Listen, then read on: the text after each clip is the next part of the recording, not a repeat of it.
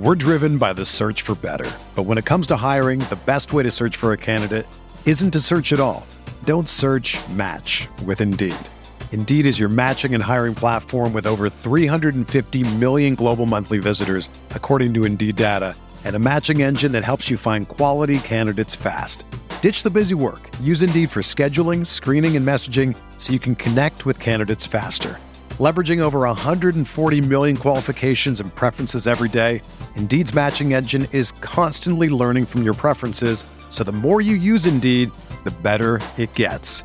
Join more than 3.5 million businesses worldwide that use Indeed to hire great talent fast. And listeners of this show will get a $75 sponsored job credit to get your jobs more visibility at Indeed.com slash BlueWire.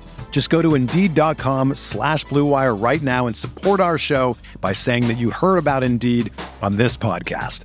That's Indeed.com slash BlueWire. Terms and conditions apply. Need to hire? You need Indeed.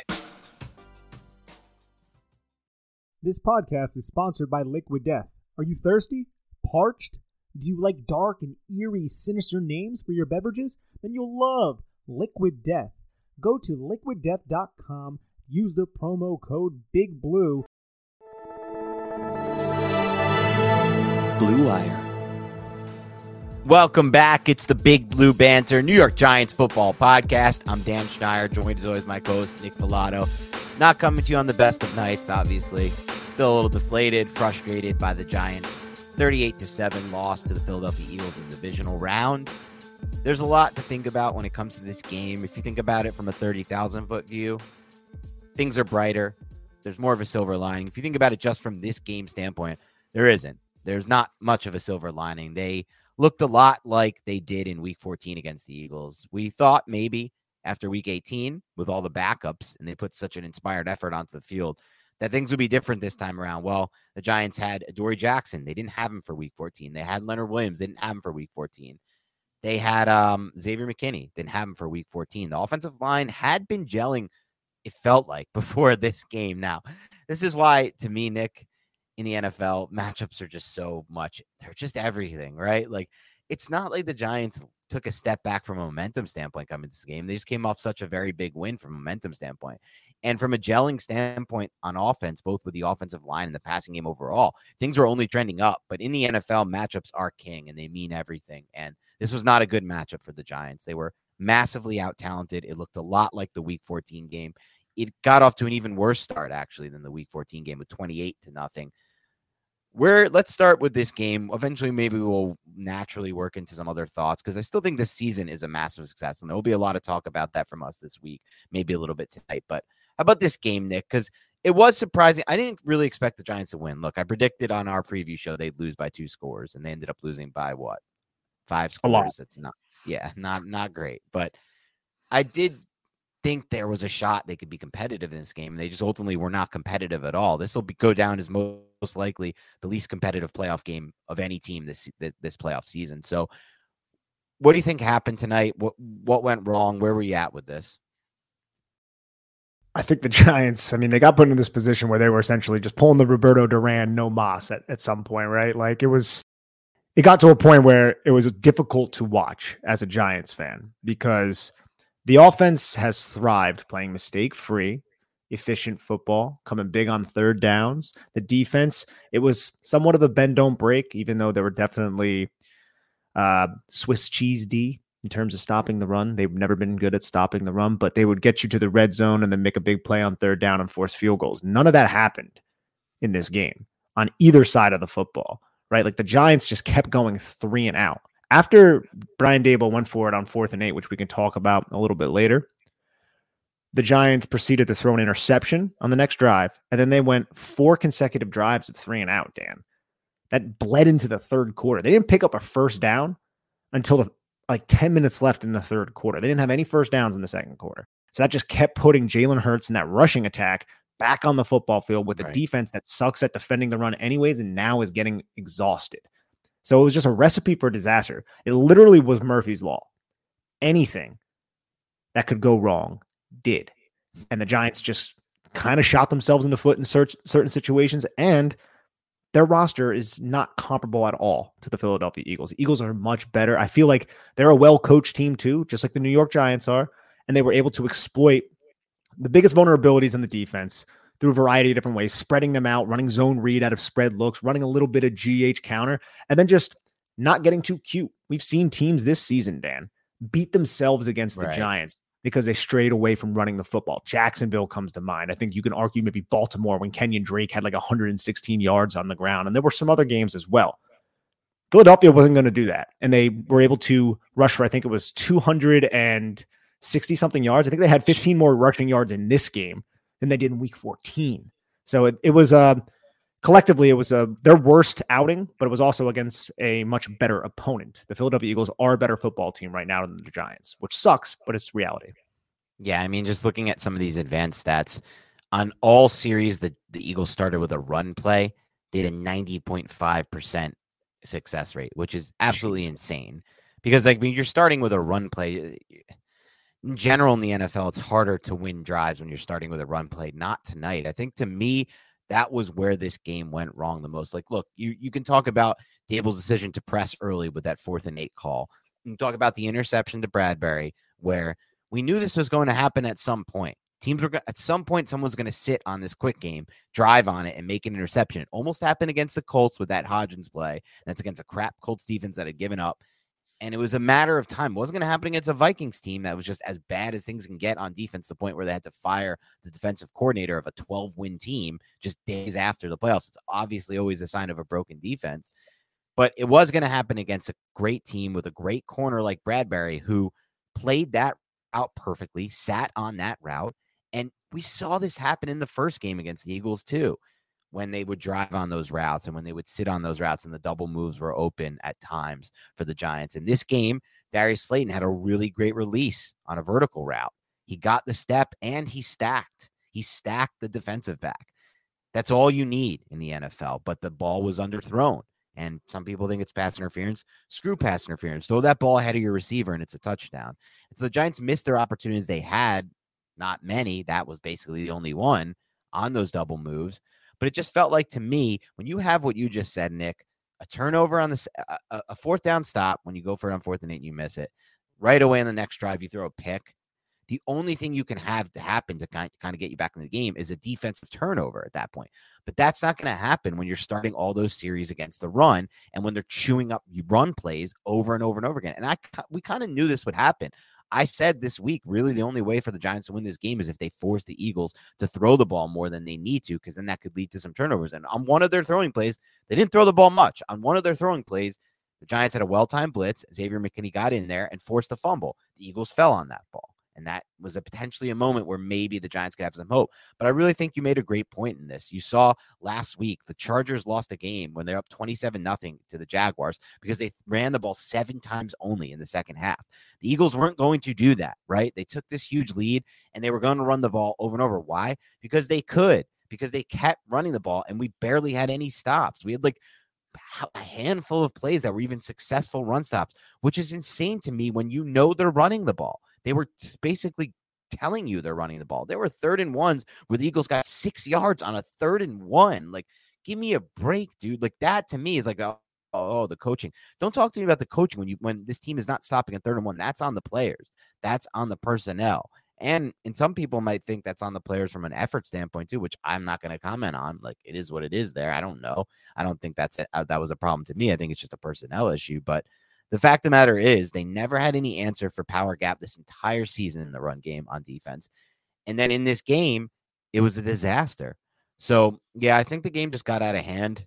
Like you said, no first downs also hurt. Well, what'd you say? Four straight series of three and out for the Giants offense. Yeah, Four you're, straight you- you're not going to win a game after you turn it over on fourth down, throw a pick the next drive, and then go four straight three and outs. Of course, that's not going to work either. But there were a couple stops in the defense, but for the most part, it felt like the Eagles could do whatever they wanted in the run game.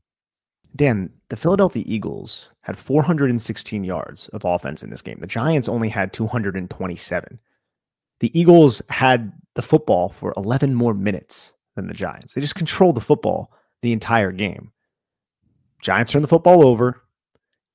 And what do you have? You have a recipe for disaster when you go what? 5 of 13 on third down, but I think three or four of them were in garbage time, right? You converted a third and four on the first down.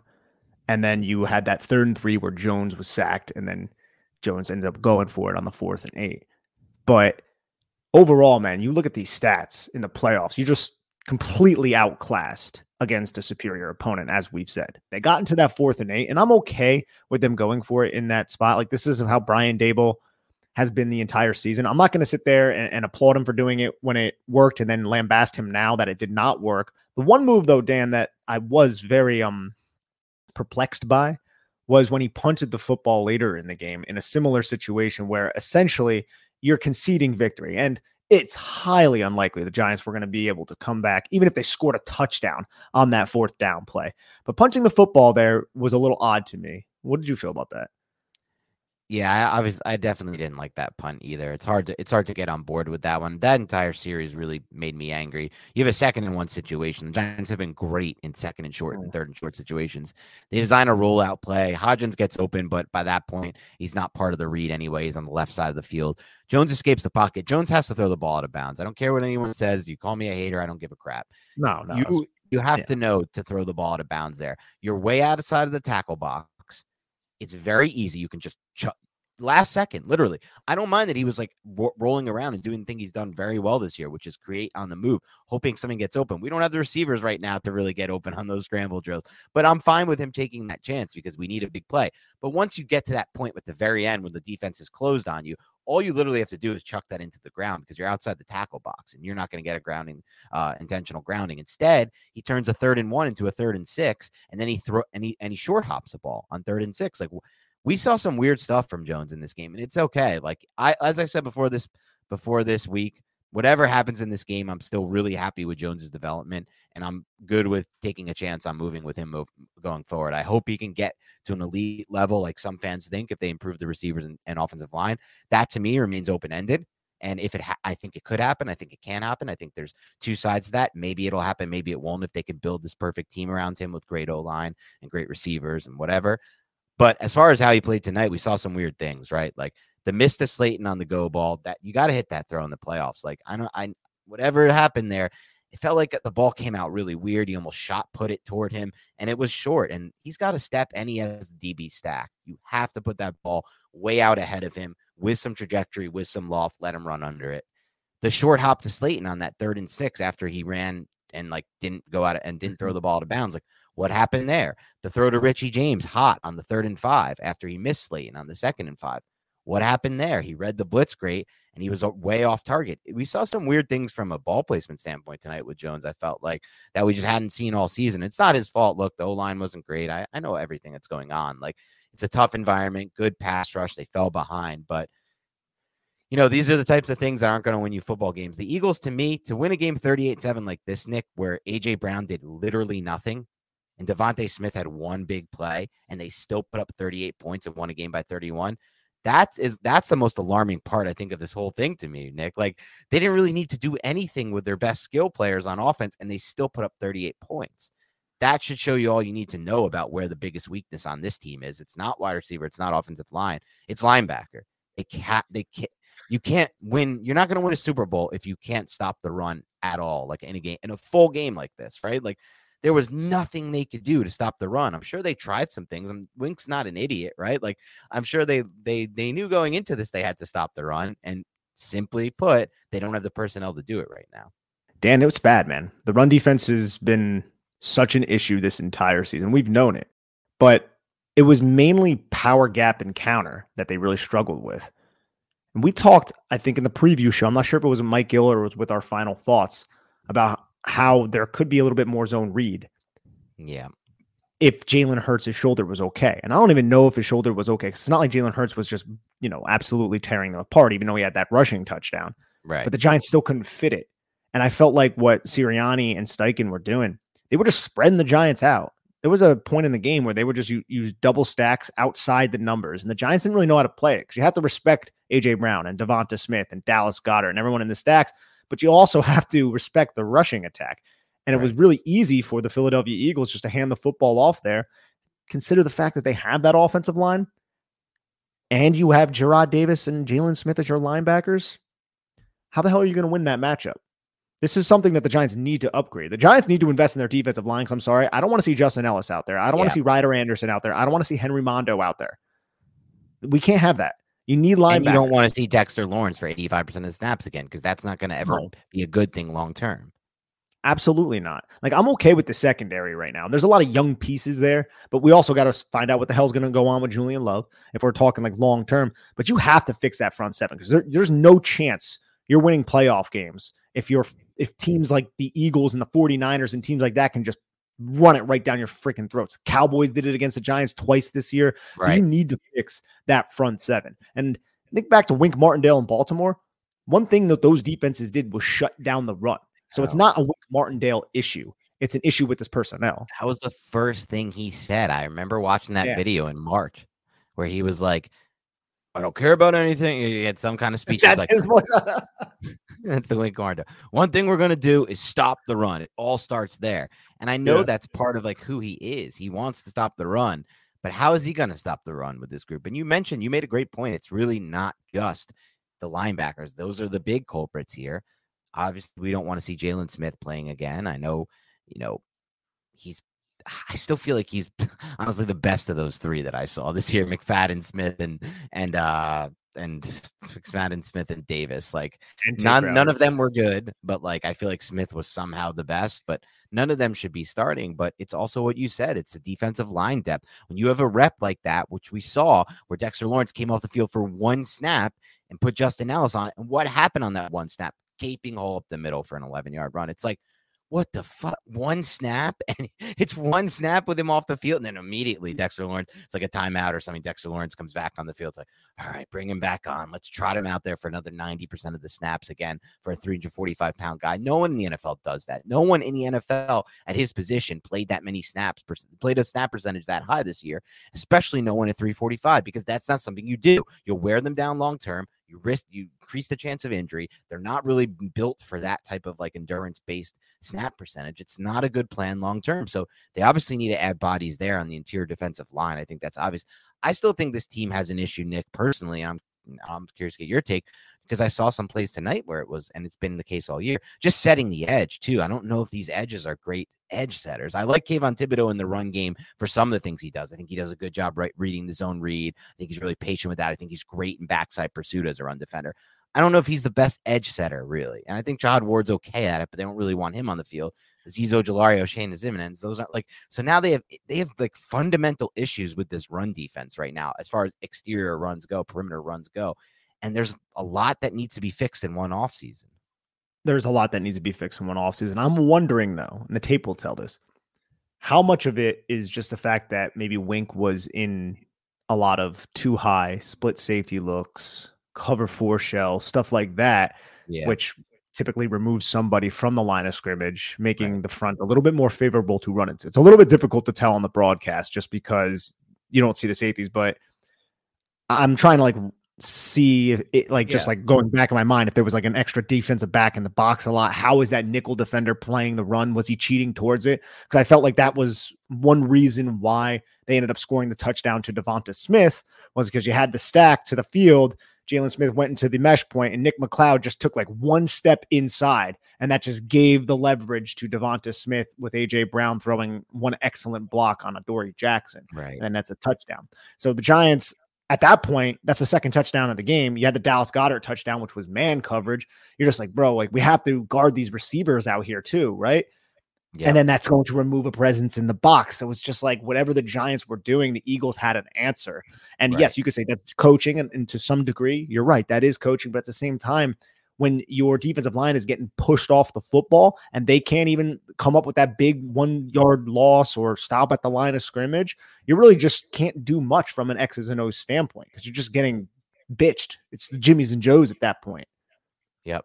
You're 100% right. And that's why I can't blame Wink Martindale for a game like this. You can if you want to, if you're listening. I, I respect that. Look, you, everybody has their own opinion on what's happened. I just think defensively, there was a massive. If you want to blame anyone from a coaching standpoint, I'd be I'd be more willing to blame the other side of the ball with Kafka and Daboll To be completely honest, I think they actually had a chance to move the ball against the Eagles defense. Not a great one because Eagles have a great pass rush, and that was obvious. This, this is the first game in a while where the offensive line looked, I thought, worse than it had in a long time. Oh, and oh, yeah. more importantly, they're just sitting on all the quick game stuff the Giants are running. And it's like, all right, well, now what are we going to do? Like, for some reason, Minnesota didn't do that. And we got very lucky to play that Minnesota defense. I was just like in total shambles. Somehow they won 12 games, went into the playoffs with just 13, bro. defense, 13 games, and then just like Yeah. couldn't even play any kind of defense and just massive coverage lapses. But this defense is going to sit on quick game. The Eagles, they were going to keep even the, when they tried to remember the time they tried the one perimeter run with Barkley where they pitched it out to him and tried to get that going because like,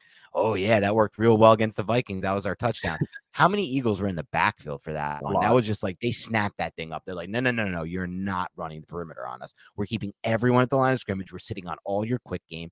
And this has been the book on the Giants for a long time. The Giants have been a team that haven't been able to beat that style. I said it's always been one of my bigger concerns. I hope it's not something that look, there's a good chance that it can go away if you improve the receivers and the O line. I hope so at least. But that's been a book for a while. Keep everything tight because this offense, even when it was clicking, wasn't really doing too much past 20 yards. It was all still a lot in that in that area of the field. So why not send all your defenders around there and try to not respect anything else?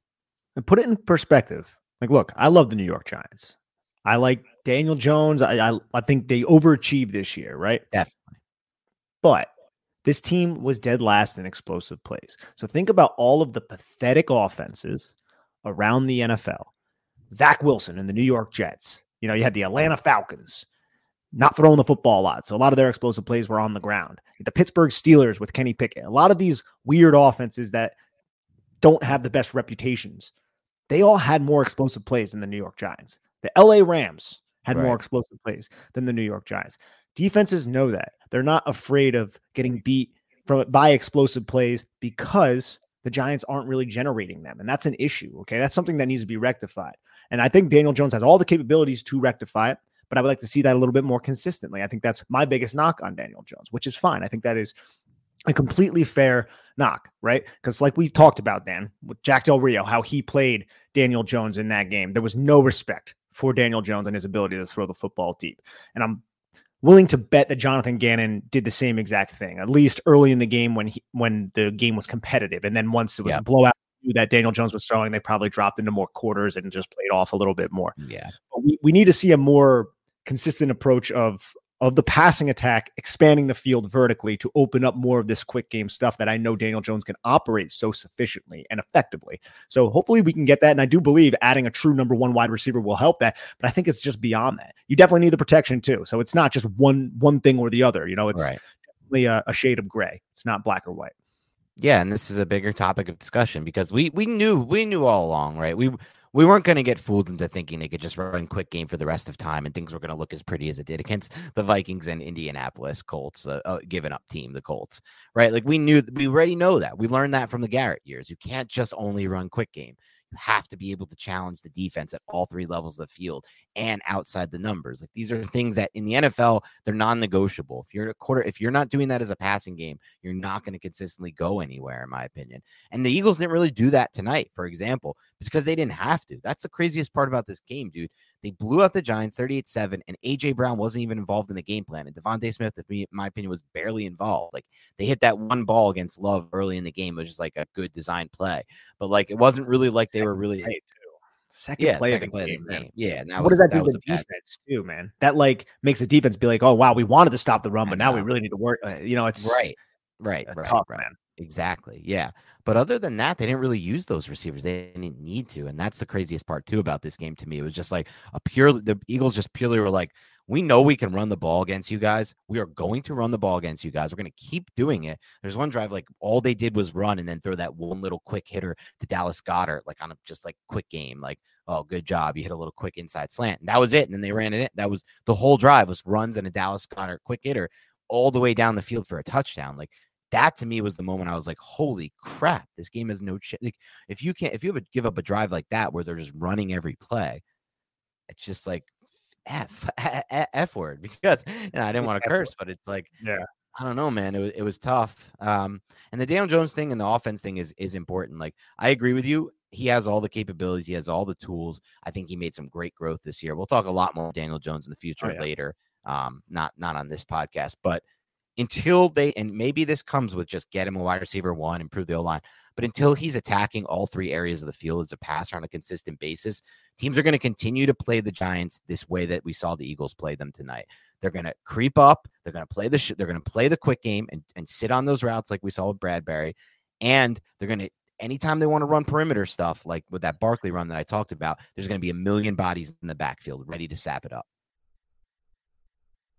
Ready to win money and boost your odds? WynnBET is now live in Arizona, Colorado, Indiana, Louisiana, Michigan, New Jersey, New York, Tennessee, and Virginia. We're bringing the excitement of Wynn Las Vegas to online sports betting and casino play.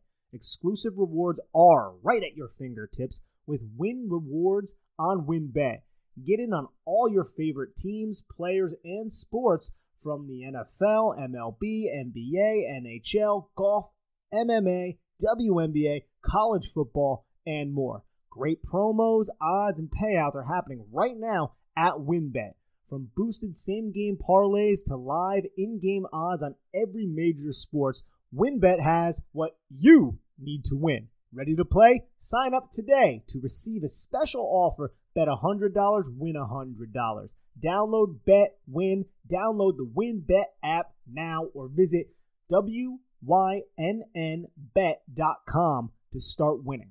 Be on the lookout for the WynnBET Win Hour each Thursday from 5 to 6 p.m. Eastern Time. During WynnBET Win Hour, marquee games of the week will have better odds on WynnBET, giving you a larger payout opportunity. Offer subject to change. Terms and conditions at wynnbet.com. Must be 21 or older and present in the state where play through WynnBET is available. If you or someone you know has a gambling problem, please call 1 800 522 4700. I was running low on some groceries, so naturally I went to a store that sells said groceries to look for my refreshments. There I was in the beverage aisle, and I saw these tall boys of what I originally thought was beer, but it was actually in the bottled water section, and it was mountain spring water from the Alps, and it was called Liquid Death. And I thought to myself, do I want to try this beverage that is named Liquid Death because I hear it brutally murders your thirst, and their recyclable tall boy cans are helping to bring death to plastic bottles and they also donate 10% of their profits from every can sold to help kill plastic pollution. Those are some pretty cool causes. So I bought myself some liquid death and I enjoyed it. I was parched and then I drank it, so I was not. So if you want to try some of this liquid death, go get liquid death at your local Whole Foods Market, Target, and Stop and Shop stores, or find a Liquid Death retailer near you with their store locator tool at liquiddeath.com slash big blue. That's liquiddeath.com slash big blue. We're driven by the search for better. But when it comes to hiring, the best way to search for a candidate isn't to search at all. Don't search match with Indeed. Indeed is your matching and hiring platform with over 350 million global monthly visitors, according to Indeed data, and a matching engine that helps you find quality candidates fast. Ditch the busy work. Use Indeed for scheduling, screening, and messaging so you can connect with candidates faster. Leveraging over 140 million qualifications and preferences every day, Indeed's matching engine is constantly learning from your preferences, so the more you use Indeed, the better it gets. Join more than 3.5 million businesses worldwide that use Indeed to hire great talent fast. And listeners of this show will get a $75 sponsored job credit to get your jobs more visibility at Indeed.com slash BlueWire. Just go to Indeed.com slash BlueWire right now and support our show by saying that you heard about Indeed on this podcast. That's Indeed.com slash BlueWire. Terms and conditions apply. Need to hire? You need Indeed. And think about that Bradberry play too. That's an excellent play by James Bradberry. We've seen him make that play time and time again. He's great reading and reacting to routes underneath him. But what did Jonathan Gannon do? Jonathan Gannon ran, I guess you can kind of call it a simulated pressure. Two guys did not drop off the line of scrimmage. It was only one, but Josh Sweat took Saquon Barkley to the flat, right? So now that edge player is removed. So Andrew Thomas had to respect Josh Sweat. He kicks out because he thinks Josh Sweat is rushing. And then you have the three technique release outside. So now Nick Gates is releasing outside with Jon Feliciano helping on that one technique. Linebacker, I'm not, or actually, I think it was the defensive back, Chauncey Gardner Johnson, because it was a reduced stack. He blitzes. This is one one issue when you want to run a lot of reduced stacks and you want to keep everything tight. It can add to your, uh, you it can add a threat because the defense can blitz now, right? Right. So Chauncey Gardner Johnson just went right through the A gap. Daniel Jones saw it. He knew he was going to have his hot receiver right there, Darius Slayton. He goes to throw it. James Bradberry sitting there waiting, knowing that he's going to throw right into the blitz. And that's one reason why that ended up happening. So that's like great X's and O's right there from Jonathan Gannon. Great execution from the Philadelphia Eagles, but it also goes to show you that teams know the tendencies of the New York Giants when, or it's not even just the New York Giants, it's football. When you're operating yeah. at a quick game and you can manipulate the protection. And that's exactly what happened on that play. Again, we talked about it a lot too, man, with the Minnesota Vikings. What did the Giants do so often in Mike Kafka? And it was excellent because the Vikings didn't know how to deal with it. They just sent Saquon Barkley to the flat, send him to the flat, mm-hmm. send him to the flat, send him to the flat. This time they sent him to the flat. Josh Sweat kicks out, and then both of those guys kick over because maybe they didn't right. think Josh Sweat was going to kick out there. And now that player that they might have thought Chauncey Gardner Johnson was going to kick out there ends up blitzing right into Daniel Jones's face, interception. And that was the second drive of the game. And that's the difference between Gannon, Jonathan Gannon, and, and uh, Ed Donatell, I guess, yeah. right? Because they run pretty similar systems, but this one looked completely different. I mean, this Eagles defense looked nothing like what we just saw on tape against the Vikings last week. It's night and day um, from not just a talent standpoint, from like what you just said. You did a great breakdown. And I think that's an interesting point you made because we talked a lot last week about like it being almost like a cheat code for the Giants to run all these stack wide receivers. And, and even earlier in the game, they had a nice first down where they had that stack release and the guy broke to the inside. I think it was Richie James and he was wide open.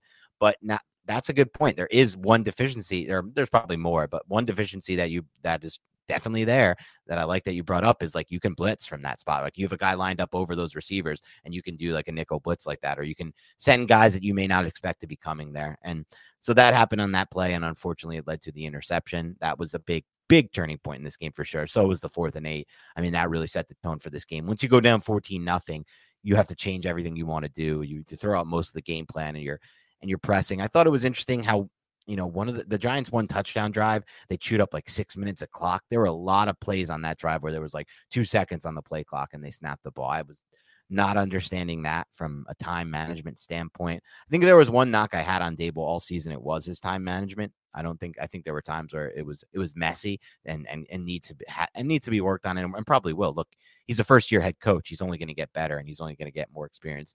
Hopefully, if he doesn't have to start calling the plays, because I think that would actually take a little bit away from him too. Um, but I don't think he will. I think he'll probably hire someone regardless of what happens with Kafka. Um, and this might be uh, the one silver lining might be that after a game like this, maybe they don't hire Kafka. I don't think it really depends on that though. It's going to depend on his interview and how well he does there. To be completely honest, um, but yeah, I mean, look, it was a rough game. I just I wasn't expecting it to be this bad, Nick. I I, I don't know, man. I just I, it it was tough watching with the whole family. It just Oof. it was a frustrating experience. It was really shitty. We were all really hyped up about the game. Um, and it just felt like I guess at no point we really felt like we had a chance to win this thing. Nah, it started early, man. It started early for yeah. sure. And dude, like no Giants receivers had any catches in this game other than Richie James. It's like crazy. Hodgins, they all had nothing from Hodgins. Hodges had one catch for three yards. Darius Slayton yeah. one catch for four yards. I mean, Lawrence Cager and Marcus Johnson had one catch for 16 and 17 yards, respectively. Matt Breida had one for 19. It was literally Richie James was the only freaking Giants wow. receiver that had more than two catches. Saquon Barkley had two. So that's you're not going to win like that. And there's a lot of reasons for that, right? Because the Giants didn't have the football, man. They just never yeah. had the football because they couldn't sustain drives. And they just kept getting blasted by that Eagles pass rush. We knew the Giants offensive line was going to struggle. I don't know if we knew it was going to be this glaring because they ended yeah. up having five sacks in this game, Dan. But like they could have had so much more if the Giants were actually converting on third downs and moving right. the football and had more opportunities to sack them. So five sacks is nothing to, to shy away from. And the Giants had the one sack, the Xavier McKinney one that you brought up before. But yeah, there's um, but still, man, even so, like it's raw right now, right? We're getting it out. We're yeah. being cathartic. You know, we're commiserating a little bit, but nobody expected the New York Giants to be in this position. And I think we have to keep that in mind. 100%. I mean, look, this game again looked a lot like a Week 14 game. Yada yada. And after that game, what what did we say to each other? We said it gave us a good feel for where the Giants are at. They're a team that's made a credible jump with great coaching, but they're still far away from being a Super Bowl competitor right now, yeah. this current roster. I think that was proven obvious today. Like this roster needs a lot of help to be competing with these types of teams. Like you're never going to win a Super Bowl if you can't stop the run like that. Like that, uh, that that's the first thing that needs to be said. But that's not the only issue. You brought up a great point. The O line didn't do a good job protecting the receivers. There's nothing explosive about them, at least in this game. Um, obviously, you know, we didn't really threaten with with the passing game, whoever you want to blame that for, at any level of the field. Like you said, no receivers really involved at all at any point.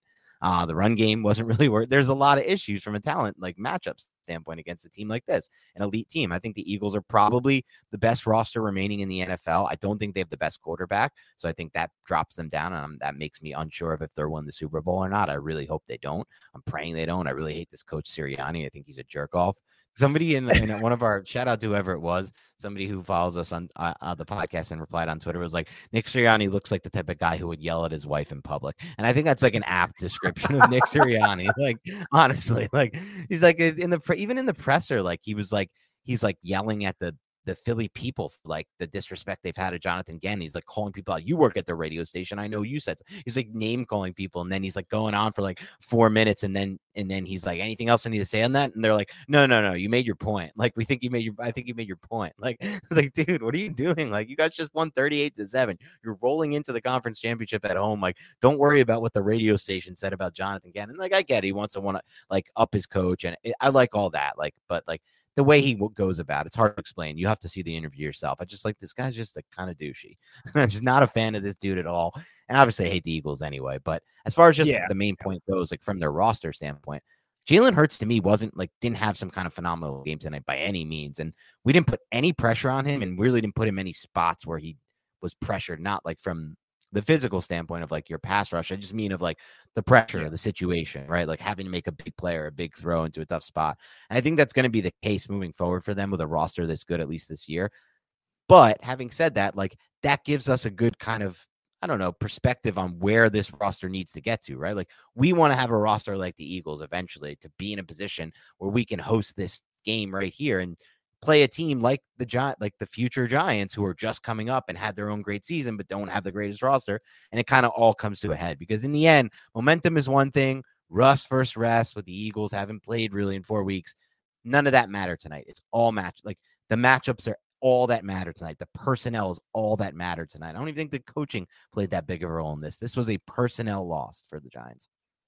Yeah I, would i would have to agree with that. I would say the coaching of the Eagles is just as quality as the Giants, at least in this matchup. Like they played yeah. really well. They put their team into a position to have success, but they're cooking with much fresher ingredients. Right. Whereas the Giants, not so much. The Giants have holes on their roster as we laid out this entire season. And I'm just grateful that the Giants were in a position this year to where they had to win one game to get to the conference championship. Right. In the first year of a new regime with a quarterback everybody had written off, and now it seems like his career is revitalized, right? So I, I feel like the Giants are in an excellent spot. It's just it's just kind of embarrassing to lose in this manner in national yeah. television because this is it wasn't competitive. It, it, got to a point, like I said earlier, man. I was like, no, no más. Like we, we don't want no more. Roberto Duran, this shit. Get me out of here. Freaking the Eagles are Sugar Ray Leonard, and I, I absolutely hate that because I really do hate the Eagles. And now I'm like looking at this, bro, and I'm like, I really hate the Dallas Cowboys too. So if the Cowboys upset the 49ers, you need the Niners tomorrow. Oh my god, I'm gonna I'm gonna be a huge 49er fan yes. tomorrow, and if they win, obviously next week, and I'll that will probably carry into the Super Bowl if they can do that solid for me. You know, because I actually like those AFC teams. I like the Bills. I like the Bengals. You know, I feel like they're easy to root for. I like the Chiefs.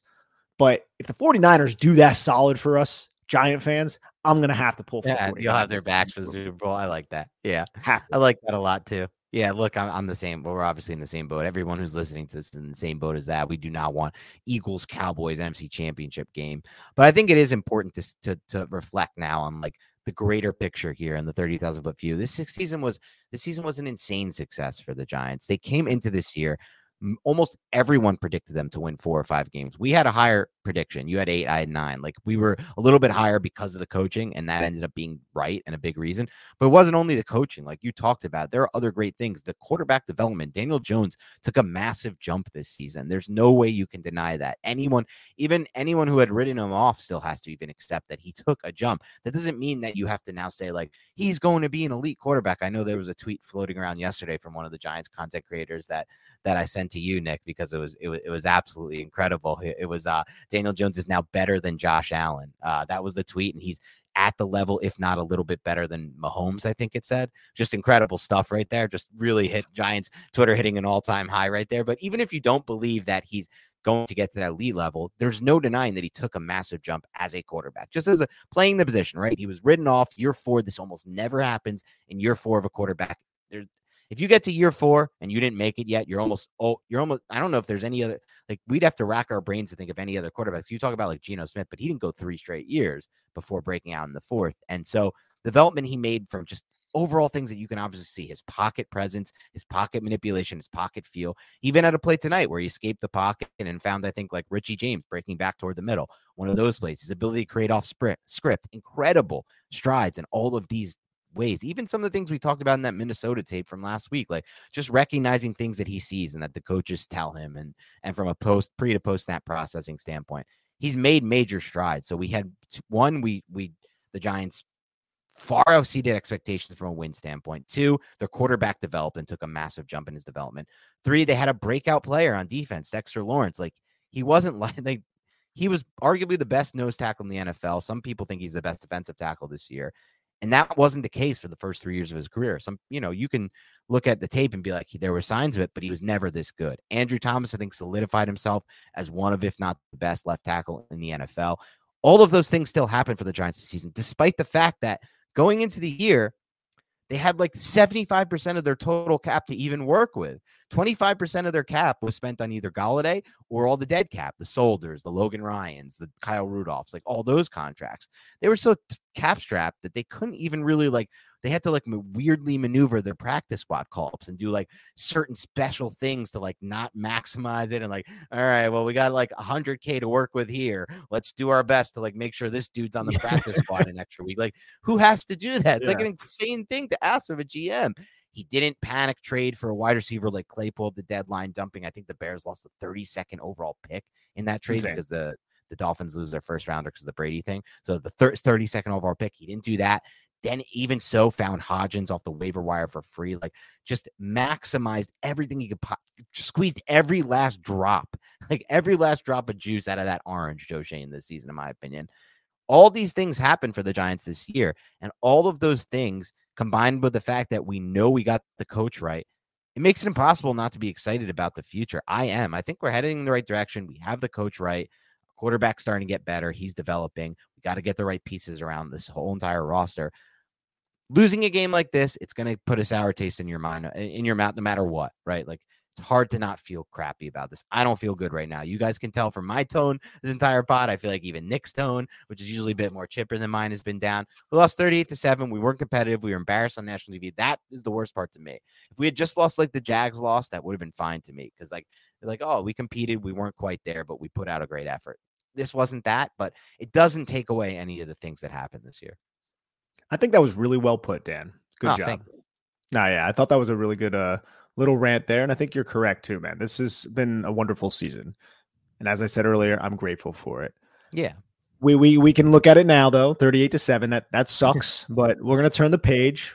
Yeah. For us pot for this podcast, we're going to start getting into the draft soon. You know, we have the senior bowl coming up. I got some work I I need to do. The Giants decided to win football games and, and play in January, which is something that I've never experienced in my professional career. So that's going to be fun. Looking forward. And I trust Joe Schoen and his ability to evaluate talent and bring the right people into this building that can be used and maximized by this coaching staff. And I think that's something that maybe not every NFL team has, where the right. general manager and the coach are literally, these guys are like buddies, man. Like they're like best friends type stuff, right? This isn't just like a working relationship thing that they have. So I really think the future is bright, but it sucks for tonight it sucks that you're driving in your car, driving to work right now. That that this happened to the New York Giants, but let's remain. Um, I'm going to remain optimistic about the future, as I'm sure a lot of people will.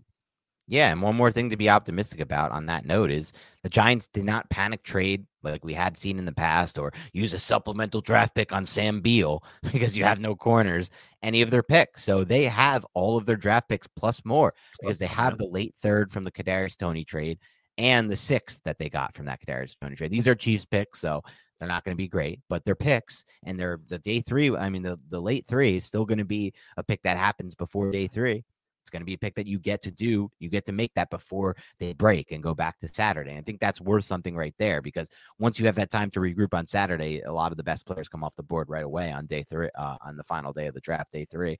So they have all that to work with, including their own first and a lot of cap space. They, that was the other thing. Joe Schoen didn't yeah. do any in season restructurings. He did the Leo one because he had to, because freaking Gettleman. He did the Dory one because he had to, because freaking Gettleman. It was literally the only way to get through this season this is insane that he had to like. There was no other way. That was the only way. But outside of that, he didn't do many. Uh, he didn't do any, and so they're going to be in a good cap spot. Now that's going to that's going to dry up fast depending on who they resign, and we'll make those decisions. We'll go into all of that. There are a lot oh, yeah. of conversations to be had about this offseason. They, I, I, can pull it up right now. I was actually, I knew this was the case, Nick. Um, so it's like I wasn't that surprised. Let me try to pull it up right now. I'm Just just an intriguing thing. So here's a tweet from Adam Schefter right after the game that just went over like all of the Giants uh, free agents. Now there are obviously some names that are bigger than others, but just thinking about this list in its entirety from the fact that who started for the Giants this season, maybe we don't want them as starters next year. Some of these guys, so I can understand being like, ah, whatever, he's a free agent, we'll replace that starter. But there are a lot of starters that are about to hit free agency. So we've got yeah. Daniel Jones, Saquon Barkley, starter, starter. Julian Love, starter. Darius Slayton started this year. Richie James started this year. That's five. Jon Feliciano started this year. That's six. Nick Gates started. I know he rotated, but he started. That's seven. Fabian Moreau started for most of the year. Eight. And Oshane Ximines. That he's not a star. So eight, eight of these guys. And there's Ximines, uh, Shepard. Uh, who did I not name the non-starters? Ximines, Shepard, and that's it for the non-starters. But seven starting players are about to hit free agency this this offseason. So that there's a lot of cap to work with, but there's going to be a lot of big decisions to be made. It's going to be really interesting to see, and we're going to get into all these debates. Uh, we'll we'll talk about it. What'd you say, Nick? Three of those guys are captains too. Yeah, you're right. Julian Julian Love, Barkley, and Jones, right? Yeah. Yeah, three captains too. And and I'm gonna we'll get into it as we go, Nick. But I'm probably I'm teetering toward letting in, in the camp of no no Julian Love right now, and I'll explain why as we get into it. It's mostly a cap situation and a roster based situation. They just don't really. I, I, but I'm not in the. I, just think you can find Julian. I also think part of why the Giants' run defense was bad was because of the safeties this year. So that's like a whole nother topic for another conversation. Because I just feel like in years past we've had like the guys like Peppers just firing downhill into the into in, you know into the alley. We Love's good, but he's not really that level of run defender, in my opinion. He's definitely not le- that level of threat, in my opinion, in the run game. And so we'll get into all those discussions as they go forward. But that's a lot of free agents that they're going to have to make a decision on this offseason. So it's going to be an incredibly interesting offseason. I'm excited to get into. Same here. And not even just free agents, Dan. Like you're talking about the faces of your franchise. Like those yeah. first two names that you mentioned, Daniel Jones and Saquon Barkley are the two faces of this franchise right now. And you have to make a decision on those guys. And I'm imagining that Daniel Jones will be back. We're not going to get too much into it tonight, but I'm imagining the Giants are going to re-sign Jones and they'll probably look to re-sign Barkley. But that is still a decision. And contracts, they can be restrictive if you lock up money long term. And how does Joe Schoen actually want to build this roster out going forward? Is he going to be active in the free agent market this year that aren't current New York Giants? So right. the Tremaine Edmunds, looking at linebackers, because Joe Schoen's a smart guy. He knows this defense needs work. He knows this run defense needs work. And there are going to be some interesting names that come up at the linebacker position, but some of these guys might look to reset the linebacker market. Do you want to allocate money towards a player like Tremaine Edmunds because of that? I'm not sure, but I am excited to talk about it though. For agency, it's going to come up sooner than you think, probably, man. Like this kind of stuff always sneaks up on you. Like, oh my god, it's yeah. only been a couple weeks, it's already here. Like, and then the draft's there, and you're just like, oh geez, and the next thing you know, you're rolling in the training camp. Yeah, you're right. And some of the in-house guys get signed even before, way before, you know, March 8th comes or whenever the official date for free agency is. I think it's March in the teens, March 12th. I can't remember right now. My brain's still just focused on that game and just trying to get that that stench off. But yeah, man, it's going to be really interesting to see where they go with that. And I know after the game, just to give a little updates on it, Saquon Barkley said that you know he feels like he hopes he proved himself that he could still be the player that he was to to the franchise this year, and that he said I don't think this is going to be my last game in a Giants uniform. I've made it clear from the start I want to be here. That was his stance. Daniel Jones had the opposite. It was really interesting. Daniel Jones like, I'm not talking about any of that. Well, th- well this loss is still fresh. We'll tackle it in the offseason. And really throughout the year, Barkley's had that same tune. And Daniel Jones hasn't said one thing about it. He, there hasn't been one Daniel Jones saying, I want to be a giant for life type of comment this year. Now, I think a lot of that is agent driven. To be completely honest, I think the agent has made it clear to Daniel Jones, don't you give up any leverage here by letting the the you know by letting the media run with a quote you saying like I want to be a giant for life that gives up leverage. And so then you would ask like, oh, then how does that make sense? Why would Saquon Barkley say it? well, the difference is Saquon Barkley is a well more established player at his price point, right? Like Saquon Barkley has a rookie of the year under his belt. He has the numbers, he has the stats. A lot of people felt like this offense was Barkley driven, at least for the first half of the season. So I think it's a different situation there.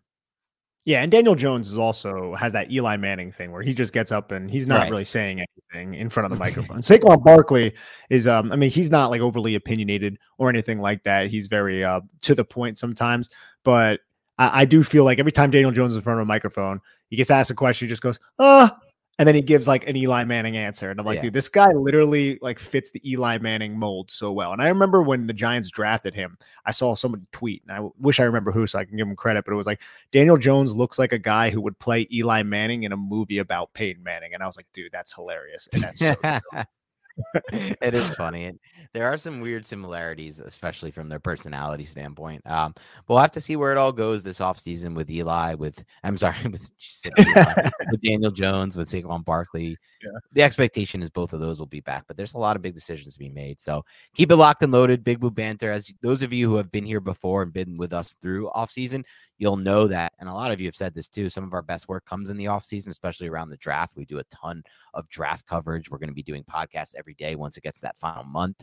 We're going to be doing prospect profiles, a ton of film work, a ton of like targets for the Giants, day one, day two, by position, position ranks. There's a ton of great stuff coming up on the draft.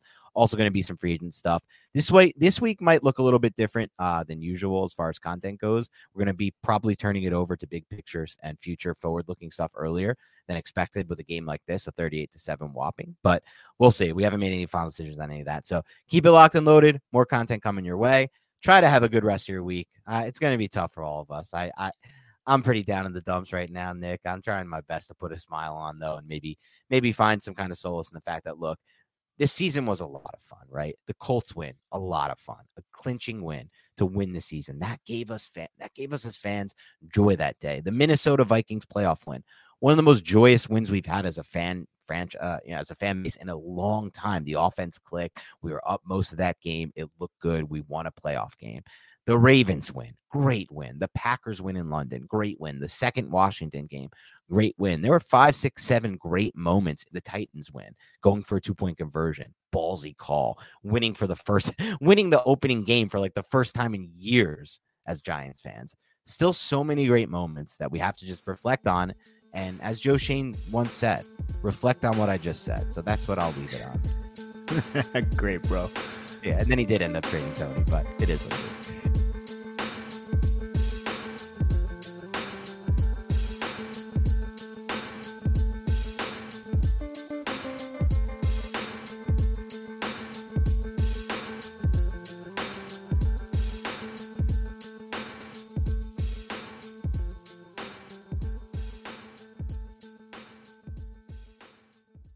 Everyone is talking about magnesium. It's all you hear about. But why? What do we know about magnesium? Well, magnesium is the number one mineral that 75% of Americans are deficient in. If you are a woman over 35, magnesium will help you rediscover balance, energy, and vitality. Magnesium supports more than 300 enzymatic reactions in your body, including those involved in hormonal balance. From functional medicine doctors to mental well being and female hormone experts, we all know that magnesium is the one mineral to improve all aspects of well being and health. But which one? Magnesium Breakthrough from Bioptimizers, the trusted choice recommended by leading experts with seven best absorbed forms of magnesium to ensure your body receives the support it needs for overall well-being. Go to bioptimizers.com slash balance today and use code BALANCE10 for 10% off. Support your journey to wellness at B-I-O-P-T-I-M-I-Z-E-R-S dot com forward slash balance. Magnesium Breakthrough from Bioptimizers, your foundation to optimal health and vitality.